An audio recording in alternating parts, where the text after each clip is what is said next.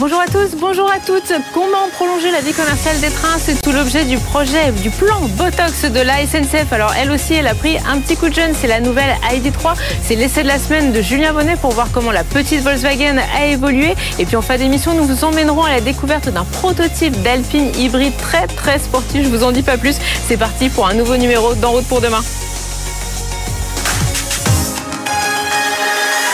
En route pour demain présenté par Pauline Ducamp sur BFM Business et Tech Co. Je suis ravie de vous retrouver hein, sur le plateau d'en route pour demain. Et alors que les vacances d'été débutent tout juste, on va parler Botox. Alors on va pas en parler pour des considérations esthétiques, mais pour du transport ferroviaire. Bonjour Olivier Chichportiche. Bonjour Pauline. Journaliste BFM Business. Alors l'été sera chaud, hein, la SNCF aussi, avec des trains qui vont être remplis. On a déjà du mal euh, à trouver euh, des places pour partir en vacances. En clair, il n'y aura pas assez de TGV pour tout le monde, mais la SNCF a un plan. La SNCF a un plan. Alors je pense Pauline que comme beaucoup de Français, tu as eu un peu de mal pour trouver des billets de train cet Absolument. été. Moi je m'y suis pris tôt, hein. j'avais anticipé. Voilà. Euh, c'est vrai qu'en réalité, la SNCF, elle est confrontée à un problème de riches, avec d'un côté un engouement assez sans précédent pour le train, hein, pour des considérations économiques, pour des considérations écologiques, et puis de l'autre côté, un parc de TGV, environ 400 euh, rames, qui est un peu sous-dimensionné par rapport à ce bon euh, de la demande. Euh, du coup, bah, ça fait des, des, frustrations un peu pour tout le monde, hein, des frustrations pour les passagers qui n'ont pas de billets, qui n'ont pas de place, des frustrations pour la SNCF aussi, hein, qui se... je pourrais en vendre plus des places. Beaucoup plus. Alors, face à cette situation, finalement, il euh, n'y a pas 36 solutions. Hein. Il faut plus de trains pour la SNCF. Et euh, quelles sont les pistes justement pour le transporteur pour essayer de, remplir un peu ce, ce, vide en termes de, de trains? C'est par exemple, le nouveau TGVM, tu sais, j'en ai parlé ici, c'est le futur du TGV. C'est un train qui va pouvoir embarquer 20% de, de, passagers en plus. C'est déjà un bon début. Le seul petit souci, que ces, ces trains, ils sont pas attendus avant fin 2024 au mieux. Donc pour cet été, c'est mort, et pour l'été prochain, c'est mort aussi. Après. Pareil, surtout qu'ils vont être livrés au compte-goutte, hein, à raison de 12 rames par an, hein, si tout va bien, encore une fois. Donc pour le TGVM, c'est pas pour tout de suite. La SNCF également, elle a promis de renforcer son parc de TGV Wigo. Tu sais, le Wigo. Les bleus et roses, euh, qui sont beaucoup moins chers. Tout à fait le low cost de la SNCF là, c'est 12 rames en plus qui doivent arriver.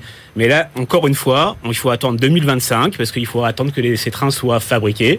Donc là encore, pour les années qui viennent, c'est un peu difficile. Mais donc on fait quoi pour donner des places aux gens? En attendant, on fait quoi? Tu l'as dit, la SNCF, elle a un plan. Elle est euh, convaincue que la hausse du trafic va se maintenir à court terme. Euh, elle a l'idée de prolonger la vie de certains de ces TGV. Alors en fait, d'après toi, un TGV, sa durée de vie, c'est combien d'années? Je sais pas, 20, 20 25 ans C'est 35 ans la durée de vie d'un TGV. Donc l'idée, c'est de prolonger la vie de certains de ces anciens TGV qui devaient être retirés progressivement de la circulation, tu vois, au bout de 35 ans de bons et loyaux services. Euh, c'est quand même un, un, défi assez important. Parce On les prolonge de combien de temps surtout? Voilà, l'idée, c'est d'aller 5, 10, 15 ans de plus donc des TGV qui auront 50 ans euh, en fin de carrière. Des TGV qui auront 50 ans, c'est une première absolue pour la SNCF, ça s'est jamais vu, on n'a jamais fait circuler des TGV aussi euh, longtemps parce que c'est des trains qui sont très technologiques. Euh, c'est un défi de taille et c'est un défi aussi quantitatif parce qu'effectivement la SNCF prévoit plusieurs dizaines de TGV comme ça qui seraient prolongé. Euh, et la SNCF parle également de d'obsolescence déprogrammée. C'est un joli terme pour un peu traduire ce, ce, projet. Ouais, on a le Botox, euh, obsolescence déprogrammée, on a un peu le sens de la formule quand même euh, à la SNCF. Bon, mais prolonger la vie des trains, on le fait déjà. On voit déjà des corails euh, qui ont pratiquement un demi-siècle qui roulent. La SNCF, elle sait faire. Tu as bien raison. C'est vrai que ça fait déjà longtemps que la SNCF fait ça avec des trains corail, notamment pour les trains de nuit qui sont rafraîchis pour pouvoir circuler à nouveau. Mais il faut bien comprendre que pour un TGV, c'est infiniment plus compliqué et infiniment plus long. Pourquoi? Parce que c'est des vraies technologies de pointe. C'est pas une locomotive qui tire des voitures. Hein. C'est vraiment tout un ensemble technologique. Euh, et sa durée de vie, elle est très encadrée, très normée pour des questions de sécurité. Et donc la prolonger, ça implique euh, d'importants changements industriels, technologiques. Il y a des réparations spécifiques. Il y a des changements de pièces. Il y a des tests à mener. Oui, hein. parce qu'on roule quand même à plus de 300 km/h avec un TGV, donc c'est pas négligeable. C'est une Formule 1 hein, mmh. sur rail. Euh, dans le même temps, il faut aussi renforcer tout ce qui est site de maintenance. Hein. Tu sais, la SNCF a des, des technicentres euh, qui sont répartis en France. Il y en a cinq. Ils sont déjà très occupés par différents chantiers. Donc la SNCF, en parallèle de cette idée Botox de prolongement de vie, c'est d'ouvrir des petits centres de maintenance qui seraient éparpillés un peu en France pour pouvoir supporter cette, ce, ce surplus de travail concernant ces TGV. Mais du coup, ce projet, il n'est pas simplement en réflexion. Hein. On est d'accord que c'est un projet qui est euh, sur les rails. Il est en train d'être lancé. Alors c'est un projet qui est sur les rails. Hein. Pour la SNCF, c'est la piste la plus pertinente hein, pour pouvoir répondre à la demande euh, à court terme de ce, bon trafic. Hein. Mais comme tu le sais, la SNCF, hein, c'est une grosse machine. Hein, les décisions se prennent pas tout de suite. Et donc, on nous indique qu'en fait, euh, il y a des études qui ont été lancées assez récemment pour vérifier la faisabilité de ce projet, pour vérifier si tout ça est possible, pour savoir si tout ça est finançable. Et on, aura, on en saura plus dans quelques mois, malheureusement pas avant. Bon, eh bien, Olivier, tu viendras nous en reparler. Olivier Avec plaisir. journaliste BFM Business. Tout de suite, on passe à l'invité de la semaine. Merci à toi. BFM Business et Tech Co présente En route pour demain, l'invité. Acheter des voitures anciennes, les remettre en état et les revendre, c'est le credo de Mechanicus, cette start-up fondée il y a deux ans, restaure et commercialise des voitures de collection, mais veut aussi faire vivre la communauté qui va avec. Bonjour Quentin Leblon. Bonjour. Vous êtes le fondateur de Mechanicus. Alors, en fait, vous êtes une sorte de trait d'union entre d'un côté le Bon Coin et les grandes maisons de, vente aux enchères. Qu'est-ce que vous apportez de plus dans ce monde de la voiture de, de collection, de la voiture ancienne, où il y a quand même déjà beaucoup d'acteurs? Oui, il y a beaucoup d'acteurs dans le monde de la voiture ancienne. Après, il y a beaucoup de gens qui font la même chose. Et c'était surtout un milieu qui n'avait pas du tout évolué euh, depuis les 40 dernières années. Donc hier, les deux seules options, enfin les seules options qui existaient quand on voulait vendre une voiture, c'était le bon coin, avec euh, plein de choses très positives, mais des trucs assez pénibles quand on veut vendre des voitures d'un certain, d'un certain montant. Les maisons de vente, c'est onéreux et c'est assez long. Et puis les marchands qui, pour la plus grosse partie d'entre eux, prennent du temps, des frais, etc. Nous, on arrive avec un modèle assez différent, qui ressemble un peu à celui de vendez votre voiture.fr, Auto One euh, et Aramis Auto. On vient pour racheter directement la voiture du vendeur. Donc aujourd'hui, on a une, on est une alternative à toutes ces solutions qui existaient avant, où on peut vendre euh, grosso modo en 24 heures euh, sa Porsche, sa Ferrari, et on travaille sur des voitures de 1950 à des voitures de 2020 par exemple. Pourquoi vous voulez, vous voulez les racheter? Parce que finalement, vous pourriez être à la fois euh, héberger les annonces, peut-être faire le côté tiers de confiance pour que justement les acheteurs se disent bon, c'est des voitures dont on connaît le kilométrage, dont mm. on connaît le pédigré. Pourquoi en plus vous prenez la peine de les racheter, donc d'investir des fonds, d'immobiliser de, de l'argent? Effectivement, c'est consommateur de capital. Euh, mais je suis persuadé depuis le début que travailler avec ce modèle économique-là, c'est une des seules façons que nous, on a de créer cette contrepartie de confiance. Aujourd'hui, il y a un énorme sujet dans le monde des voitures passion qui est qu'on a extrêmement peur de se faire avoir et il y a un déficit de confiance très fort. Pour nous, être engagé aussi bien du près du vendeur qu'auprès du futur acheteur en étant propriétaire administrativement, juridiquement et financièrement des voitures que l'on va, que l'on sort chez nous, ça nous, ça nous aligne beaucoup plus avec l'intérêt de nos clients, ça nous engage beaucoup plus et ça nous permet de construire cette relation de confiance qui, personnellement, en tant que passionné de voiture et qui est grandi là-dedans depuis trois générations, euh, aujourd'hui euh, manque beaucoup, je trouve, dans le monde de la voiture, euh, dans la voiture passion. Du coup, comment vous trouvez vos acheteurs? C'est des gens qui viennent à vous, vous démarchez parce que vous voyez justement sur le Bon Coin, sur des sites, des annonces où vous dites tiens cette 911 elle est magnifique, mais là je vois qu'elle traîne un peu depuis quelques temps. nous, on pourrait la vendre bien plus efficacement et du coup trouver lui trouver un nouvel acheteur. Comment ça fonctionne? Alors on a effectivement plusieurs canaux. Le premier qui est le plus simple, c'est que des gens nous contactent euh, en direct sur notre site euh, pour qu'on estime leur voiture et puis dans la foulée, on leur fait une offre euh, théorique avec les informations qu'ils nous donnent. Et si jamais on est d'accord là-dessus, 24 heures plus tard, on vient pour voir la voiture et on finalise la transaction. Euh, il y a après un truc qui est plus évident, qui est que évidemment on surveille le bon coin, la centrale, et qu'on est capable d'être assez réactif sur des voitures qui sortent et qui nous intéresseraient. Et puis ensuite, ça, je pense que c'est une de nos grosses différences sur un marché qui est encore assez archaïque, c'est que on est euh, entièrement digitaux. Ce qui veut dire qu'on est extrêmement habitué à communiquer sur les réseaux sociaux, on sait faire de la pub sur les réseaux sociaux, et par conséquent, on sait aller chercher des clients sur les réseaux sociaux. Donc il y a une grosse partie des gens à qui on rachète des voitures qui nous contactent parce que ils ont vu une pub Mechanicus sur Facebook, Instagram, Google, euh, quoi ou qu'est-ce, et être bon là-dessus, euh, techniquement comme euh, en termes de, branding et de marketing, c'est une valeur différenciante qui est hyper forte dans le monde de la voiture passion où globalement les gens sont un peu plus âgés et sont moins rompus à l'exercice du digital. Digitaux, mais il faut quand même un endroit pour stocker les voitures, il faut quand même un endroit euh, pour les pour les réparer. Justement, le ratio de euh, vous me rachetez ma voiture, vous la stockez quelque part, quand vous en réparez, c'est est-ce que c'est un gros pourcentage? Comment quelle est la Est-ce que vous pouvez nous expliquer un peu le côté physique de, de Mechanicus alors déjà, on, travaille assez peu sur des voitures sur lesquelles il y a des très gros frais structurels. Euh, la grosse restauration, euh, la grosse restauration, en général, on évite. On fait pas. Voilà, parce que comme on est propriétaire de nos voitures, on a un sujet de disponibilité de l'argent, et plus une voiture est mobilisée longtemps, plus ça nous coûte cher. Donc on évite les très gros frais. En revanche, on a toujours des frais à faire sur nos voitures. Donc Soit on a des petits frais qu'on peut faire à l'atelier qu'on vient d'ouvrir, qui est euh, House of Mecha. On a un atelier auto et moto au rez-de-chaussée et euh, notre showroom et un lieu de vie au premier étage, mais je pense qu'on sera amené à en reparler un petit peu. Euh, mais la très très grande majorité du temps, les voitures partent chez des spécialistes des marques euh, qui font les frais nécessaires euh, d'être faits pour que les voitures soient nickel. Et on confiera toujours une Porsche à quelqu'un qui ne fait que de la Porsche, une Ferrari à quelqu'un qui ne fait que de la Ferrari, euh, sauf à très, très, de très rares exceptions. Et une fois qu'on les a récupérées, elles sont soit dans un parking sécurisé, soit dans notre showroom. Et on a une, on a un taux de rotation qui est assez rapide puisqu'en général on vend les voitures en, enfin, ça peut aller de une heure à deux trois mois, mais en général on est à un, un petit mois quoi, donc ça va assez vite. Là, vous avez, euh, on l'a dit, hein, ça fait deux ans que Mechanicus existe. Euh, vous en êtes où euh, Vous êtes rentable. Là, vous venez de lever 3 millions d'euros. On est, on est, ça va vous servir à quoi cet argent Alors la grosse majorité de ces 3 millions d'euros va nous servir à acheter des voitures. Parce que, comme vous le disiez, c'est consommateur en capital, donc on a besoin de cet argent pour pouvoir faire tourner notre business. Et l'autre partie, en grande majorité, a été euh, et va être utilisée pour l'ouverture de House of Mecha, donc qui est le lieu de vie qu'on ouvre dans le 14e euh, avenue Jean Moulin.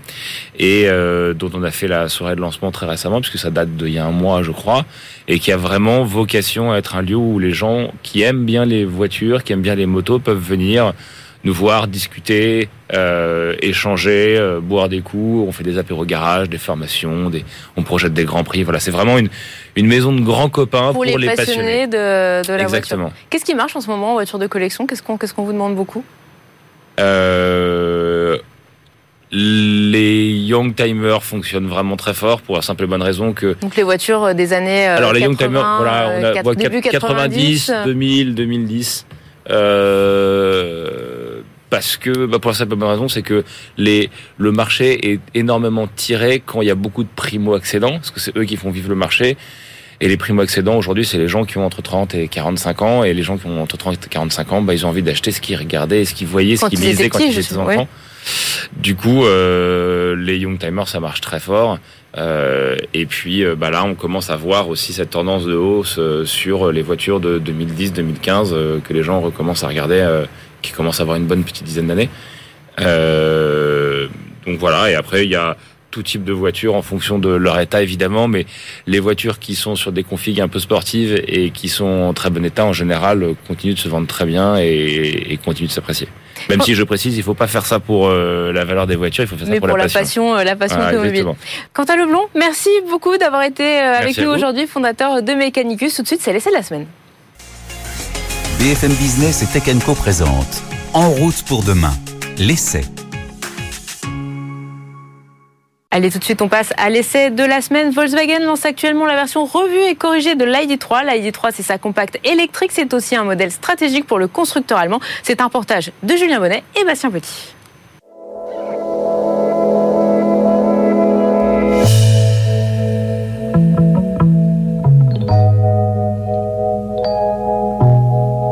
La revanche a sonné euh, pour l'ID3. Ce modèle lancé en 2020 était le premier à reposer sur la nouvelle plateforme dédiée à l'électrique de Volkswagen avec la volonté à l'époque hein, de contrer un certain euh, Tesla et d'engager la transformation de la marque vers l'électrique après notamment le scandale du Dieselgate.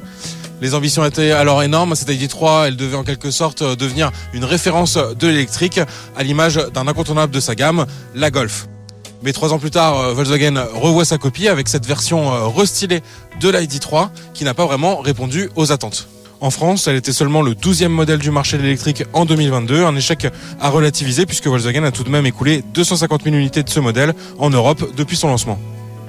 On découvre donc aujourd'hui cette nouvelle ID3 qui conserve son gabarit de berline compact très pratique à 4,26 m de long. Côté design extérieur, euh, peu de changements sur cette ID3 euh, restylée. Euh, il se concentre principalement sur la face avant avec la disparition du boudin noir en plastique qui était juste devant le pare-brise sur le capot, un capot redessiné. On notera aussi des changements au niveau du bouclier avant qui intègre désormais des ouïes latérales pour un aspect beaucoup plus dynamique de cette ID3. Mais des changements, on en attendait aussi beaucoup à l'intérieur, l'intérieur qui était particulièrement critiqué pour son manque de qualité. Et le contraste à bord, il est assez saisissant. On a notamment l'utilisation de nouveaux matériaux, hein, du simili cuir des petites surpiqûres et ça, ça donne un aspect vraiment joli, mais également des rembourrages en plastique euh, bien plus prononcés et ça, ça va jouer aussi bah, sur le sentiment de confort à bord. On a également toujours euh, cet accoutoir euh, bah, assez pratique, pas mal de rangements, des ports USB, mais ce qui va toujours clocher, bah, ça va être au niveau de l'ergonomie, hein, avec euh, deux exemples, hein. par exemple au niveau de l'écran tactile, qui passe d'ailleurs aux 12 pouces des séries, ça c'est plutôt bien, mais on a toujours ces commandes tactiles hein, pour euh, le volume ou euh, la climatisation, et ça c'est vraiment pas très pratique au quotidien.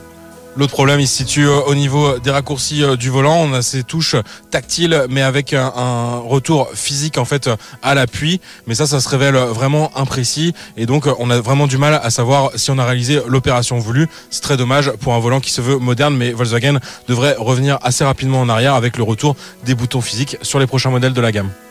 Aujourd'hui, euh, nous, on teste la version euh, Pro S de cette ID3, donc la version équipée de la grande batterie de 77 kWh, qui nous fait perdre une place à l'arrière. On est donc sur une ID3 4 places. Mais il existe toujours l'ID3 euh, version Pro Performance avec la plus petite batterie, un 58 kWh, qui elle est bien une 5 places. On dispose d'un moteur situé à l'arrière hein, qui fournit 204 chevaux de puissance, 310 Nm de couple et lui il est commun aux deux versions, donc aux deux batteries. Ce qui va changer en fait c'est vraiment l'autonomie. Du côté de l'autonomie, justement, on dispose de 427 km avec la petite batterie et la possibilité de charger jusqu'à 120 kW euh, en courant direct. Et nous, sur notre modèle d'essai, donc avec la grosse batterie, on gagne logiquement en autonomie. Elle atteint 557 km et on peut également charger jusqu'à 170 kW. Et donc ça, ça va être assez pratique sur des longs trajets. On a d'ailleurs eu une très bonne impression hein, sur le niveau de consommation, sur près de 300 km roulés sur un trajet mixte, hein, variant euh, autoroute, euh, petite route euh, et circulation en ville. On est resté sous les 15 kWh au 100 en utilisant notamment le mode éco, mais également le mode confort et le mode sport. Et donc ça, ça permet d'envisager de rouler euh, vraiment plus de 500 km sur une seule charge et au moins euh, plus de 300 km sur autoroute. Très bonne impression également sur euh, le confort de conduite et la tenue de route et une mention spéciale hein, pour le rayon de braquage très réduit et donc ce qui rend euh, ce véhicule bah, particulièrement euh, agile et maniable et donc ça ça va être euh, un régal hein, notamment euh, pour euh, les manœuvres et euh, se garer euh, dans des espaces réduits en ville. On est également sur un véhicule euh, très bien équipé. On a notamment des assistants de conduite euh, assez poussés, donc régulateur de vitesse adaptatif et suivi des lignes de la route. Et on peut aussi disposer d'un assistant au changement de voie. On a également des sièges très confortables et euh, qui peuvent même être massants et un affichage euh, tête haute de très bonne qualité. Des options euh, plus ou moins intéressantes et d'ailleurs souvent assez rares sur un modèle aussi compact, mais qui contribuent à faire gonfler la note finale. Volkswagen propose d'ailleurs désormais trois options sous forme d'abonnement mensuel ou annuel, mais qu'on peut également bien sûr acheter directement lors de l'acquisition du véhicule. Donc la climatisation bizone, l'ambiance lumineuse ou encore la navigation intégrée.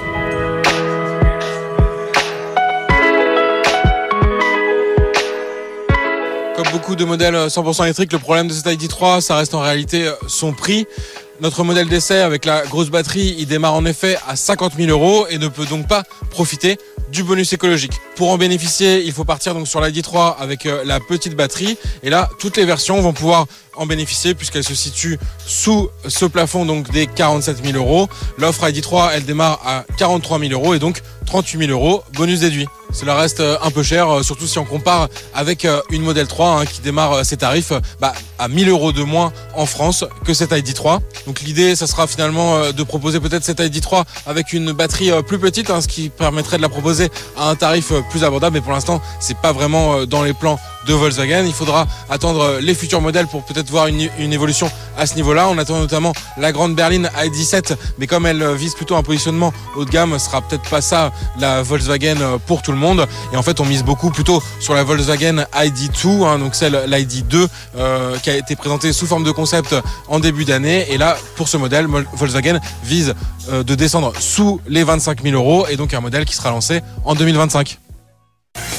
BFM Business et Tech Co présente En route pour demain, en région.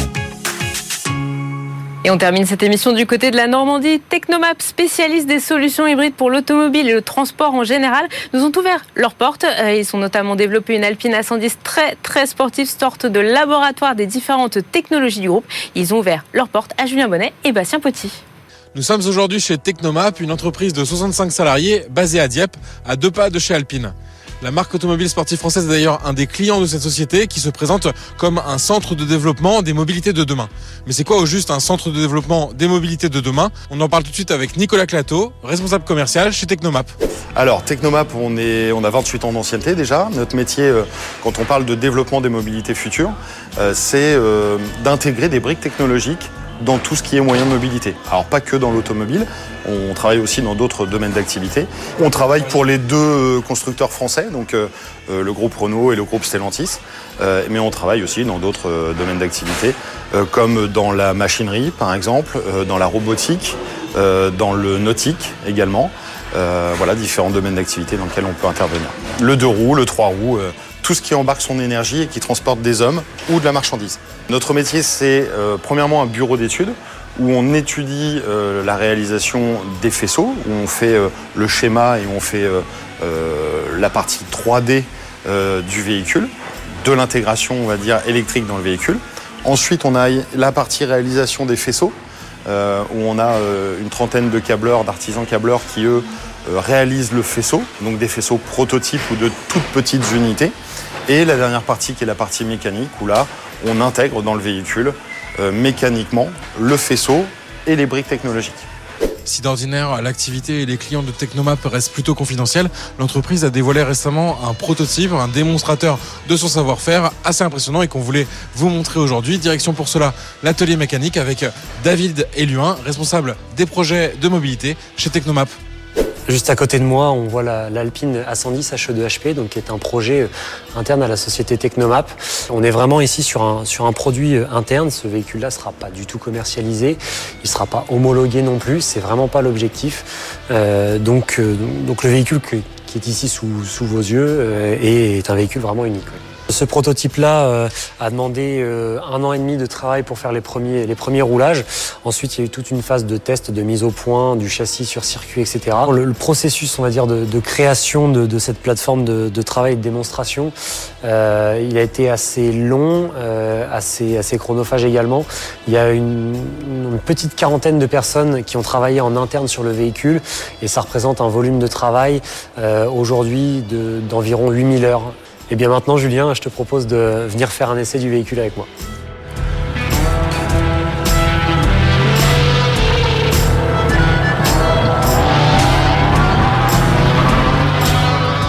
David, on le voit bien dans cet habitacle, euh, il y a quand même pas mal de modifications et puis on le sent au niveau du confort bien sûr et du confort euh, acoustique. Euh, qu'est-ce que vous avez fait finalement comme modification par rapport à une Alpine A110 de série? Alors, les modifications, elles se situent à plusieurs niveaux sur le, véhicule. Euh, il y a un gros travail qui a été fait au niveau du train avant, puisque euh, sur le véhicule de série, on est uniquement sur un train avant directionnel. Et là, on a vraiment euh, créé un train avant moteur avec un moteur électrique de 160 kW la batterie haute tension 800 volts qui est associée. Et puis après, il y a eu tout un travail aussi de, développement sur le moteur thermique pour aller chercher un peu plus de performance, notamment via le passage à l'éthanol et le changement de la boîte de vitesse et du turbo. Donc on l'entend bien, on obtient euh, quasiment une alpine de compétition en termes de performance. Qu'est-ce que ça donne niveau spécificité moteur par exemple? Alors aujourd'hui on est sur un moteur thermique qui est à 400 chevaux, 400 euh, Nm de couple et sur la partie avant on a un moteur électrique qui donne 160 kW euh, et on est à un petit peu moins de 400 Nm de couple également pour un, poids, on va dire une masse du véhicule qui est assez contenue, qui est à aujourd'hui 1265 kg. Donc là le prototype il est assez abouti, mais est-ce qu'il y a des évolutions euh, par la suite euh, qui sont encore en, cours et envisagées? Alors oui, tout à fait. En fait, ce, véhicule-là, c'est vraiment euh, une plateforme de, travail et de démonstration pour nous en tant que société. Donc, donc des évolutions, il y en a toujours en fait. Vraiment au, gré des sorties et des séances de travail, on, a, on a des idées pour, pour faire évoluer le véhicule, pour le fiabiliser, le transformer aussi, euh, que ce soit au niveau des énergies pour le mettre en mouvement. On a, on a plusieurs idées. Donc euh, c'est vraiment une, voir ce véhicule comme une plateforme de, de travail. Bon bah affaire à suivre alors. Exactement.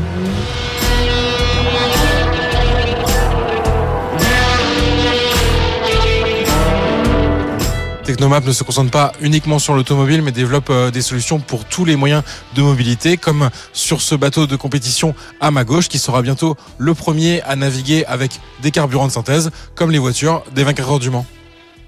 Voilà, en route pour demain, c'est déjà fini. On se retrouve la semaine prochaine, le week-end sur BFM Business et en multidiffusion tout au long de la semaine sur Tech Co. Prenez soin de vous, à la semaine prochaine. En route pour demain, la mobilité sous toutes ses formes sur BFM Business et Tech Co.